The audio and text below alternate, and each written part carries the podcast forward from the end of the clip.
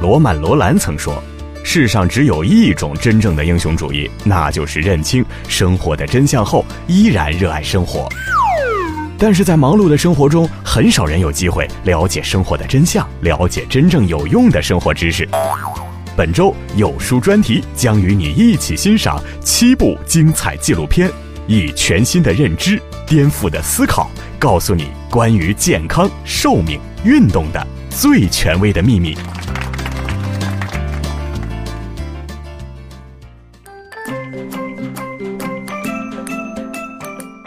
前两天。好友在朋友圈发出跑步照，感谢运动让我蝶变。去年呀，好友到了崩溃的边缘，孩子磨得人精疲力尽，家务怎么也做不完，老公似乎永远不理解自己。身为全职妈妈的她，觉得生活糟透了。趁着老公和孩子还在睡觉，她出门狂奔，跑了一路，喊了一路，哭了一路。从此，她就爱上了跑步。每天早上天微亮，他就沿着街道跑步。精力充沛的他，在家庭生活中开始游刃有余、轻松自如。他还带动老公和孩子一起跑，夫妻俩重新有了恋爱的甜蜜，孩子的体质也好起来。如今，越来越多的人体会到运动的好处。数据显示，二零一二到二零一七年，我国经常参加体育锻炼的人数不断上升。二零一七年，全国经常参加体育锻炼的人数达到了五点五亿人，占全国人口的比重达到了百分之四十一点三左右。但是呢，大多数人真的了解运动的真相吗？只要运动，脂肪就一定减少吗？必须每天花费大量时间才算锻炼吗？必须流汗才有效果吗？除非超级自律，运动真的太难坚持了。那么，BBC 出品的这部纪录片《锻炼的真相》就向我们揭示了令人震惊的真相。主持人麦克说：“他知道必须锻炼，然而他并不喜欢，他不情愿浪费时间，也没有多少进步。他很想找到一种让他能够坚持几十年的运动方式。为此呢，他就开始了探索之旅。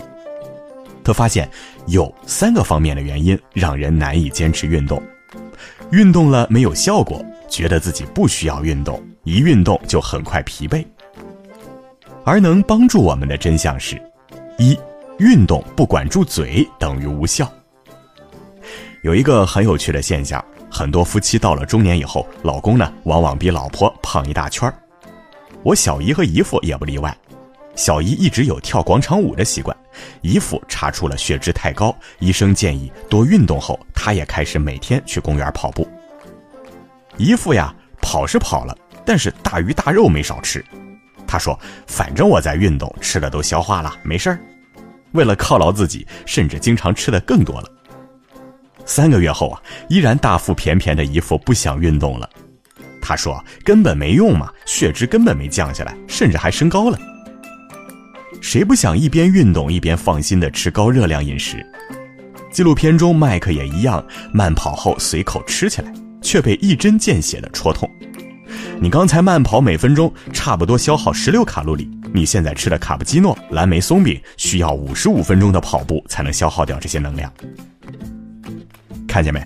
要运动有成效，必须控制淀粉、糖类等碳水化合物类较高的高热量食物。二，早饭前不运动很危险。丰盛的早餐很美味，但是一顿饭下肚，有太多的脂肪在血液中流动，除了损伤血管，最终会被身体储存起来，进入胃里、肝脏、胰腺周围。要消耗掉这些多余的脂肪，麦克当天走了足足一个半小时的路。同样，一顿早餐，饭前运动使饭后血液中的脂肪量明显减少三分之一，脂肪进入肌肉中，大部分被消耗掉了，而不会进入内脏损害身体。有着健硕身材和健康体格的奥巴马接受《男性健康》杂志采访时说：“我每天早上起床后的第一件事儿就是开始锻炼，事前预防永远强过事后弥补。”三。警惕外瘦内胖型和看不见的内脏脂肪。有时呢，对运动的迫切感不太强烈，觉得自己身材还行，或者是身体没啥小病，不锻炼也可以。但是肉眼看不到的真相是，许多人属于外瘦内胖型。表面上看，嗯，挺瘦的，实际体内很多脂肪，内脏含量很高，也就是呢，内脏的脂肪过剩了。平常我们说的减肥，一般指的是看得见的皮下脂肪，也被称为良性脂肪。内脏脂肪是长在脏器周围，身体外观完全看不出来，过多会引起心脏病、脑中风等症状，被称为恶性脂肪。临床经验显示啊，百分之九十以上的大肚子，尝试各种方法，腰围依然减不下去，以及经常便秘的人，极有可能是内脏肥胖者。纪录片中，外观显瘦的麦克在进行磁共振成像扫描后，看到了大片的白色部分，被吓到了。他的体内呢有大量的对健康不利的脂肪，会引起二型糖尿病的形成，也会增加胰岛素抵抗性。他们静静的潜伏，等待某个时刻，打的人措手不及。地素说：“运动的作用可以代替药物，但所有的药物都不能替代运动。”为了不让这些潜伏的可怕脂肪突然把人打得措手不及，运动是最好的方式。四，大脑可能发出虚假信号。麦克在布莱顿大学做了一个实验，测试当他认为我该休息了，是否真的如此。奋力的骑自行车以后，筋疲力尽的他被实验人员绑在了椅子上，在他大腿上放置了电池，用变形测量器在腿部测量他能踢出多大的力度。麦克的大脑潜意识里告诉他，他已经尽力了，再过度会对他产生伤害。他的脚几乎没劲儿。接着呢，实验人员用经颅探针发送一个精确定位的磁脉冲到控制麦克腿部的大脑里，发送一个额外的信号。继续用力，麦克的腿往前狠狠地踢了出去。也就是说呢，在之前的运动中，他并没有让肌肉使出全力。这是因为大脑潜意识里面会产生保护作用，告诉我们不要去做这件事儿，对你不好。他们是对的，只是呢，把门槛设的有点低了啊。也许我们能比想象当中做的更多一点。很多人担心是否会运动过度导致拉伤或者是心梗现象。康康体检网指出，可以观察心率，健康人群进行中等强度运动时，把最大的心率保持在百分之六十到百分之九十，高强度间歇性训练可以提升至百分之九十五。但是对于大多数人来说，基本都没有达到应有的强度，这就是训练效果不好的原因了。运动需要耐力，要在坚持不住的时候再往前一点点。可是没有那么多时间运动，我们该怎么办呢？令人惊喜的真相是，如果呢你喜欢长时间的泡在健身房里，或者是慢跑啊，这样是很好的。如果你不喜欢，可以通过另外两种极其简单的方式变得更健康。一，每周只需要三分钟的高强度运动。人们生活节奏加快，最缺的似乎就是时间了。要是能在繁忙的生活中有足够的锻炼，就太好了。麦克找到了这种神奇的方法：HIT 运动，也就是高强度运动，比起散步或慢跑，能多激活百分之五十的肌肉组织，显著提高肌肉的新陈代谢。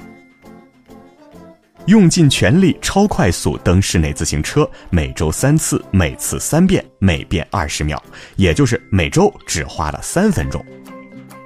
一个月后检测发现，麦克的胰岛素减少了百分之十五，结合产生的分解葡萄糖的总的胰岛素敏感度提高了百分之二十三，这无疑是最高效的运动方式。二，离开椅子，尽可能保持活动。很多男性和孩子因为玩手机、看电视，一坐就是好几个小时；也有很多人在电脑前长久的坐着，这是一件非常危险的事儿。久坐不动是健康杀手，身体闲下来的时候，粘性物质会不断的积累，血糖和血脂水平开始上升。整天坐在椅子上会损害我们的健康。不要让坐着的时间超过一个小时，每个小时都起来活动一下。这对不想正式运动的人尤为有效。只要离开椅子，在日常生活工作中尽可能保持活动，能走路时尽量走路，能上下楼时不坐电梯。通过非运动性热量消耗，不用流汗，也能控制血液中的脂肪含量，增加代谢率。实验证明，一天中不停的走动，但没有进行正式锻炼的咖啡店服务员，比起一天坐着工作，晚上拿出特定时间锻炼的作家，消耗的热量竟然更多。每个人都有适合的运动方式，能够开始持之以恒的锻炼，这真是太棒的真相了。有一句格言说得好，运动的好处除了强身之外，更是使一个人精神保持清新的最佳途径。新加坡前总理李光耀享年九十二岁，年过古稀时仍然精神饱满，腿脚利落。他喜欢跑步、游泳、骑自行车，随身行李常带着可折叠的健身脚踏车。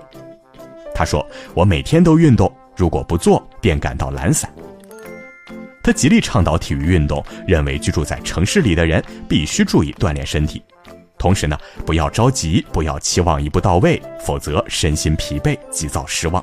反而适得其反，也难以坚持。运动很重要，合理运动、健康运动更重要。篮球教练约翰伍登说：“不要寻求太大、速度太快的改进，每天只寻求一点点小的改进，你最终会有巨大收获。也许明天、后天看不见，但总有一天你会看见。只有通过这种方式，才能出现你希望的改变。”而一旦出现了这种改变的效果，就可以一直的持续下去。我们的生命有着怎样的潜力，我们常常不知道，但是运动会告诉我们；我们的生活会有怎样的转机，我们也许不相信，但是运动会证实一切。在运动中，生活将充满期待，拥有无限种可能性，它带给我们的惊喜永远不会让我们失望。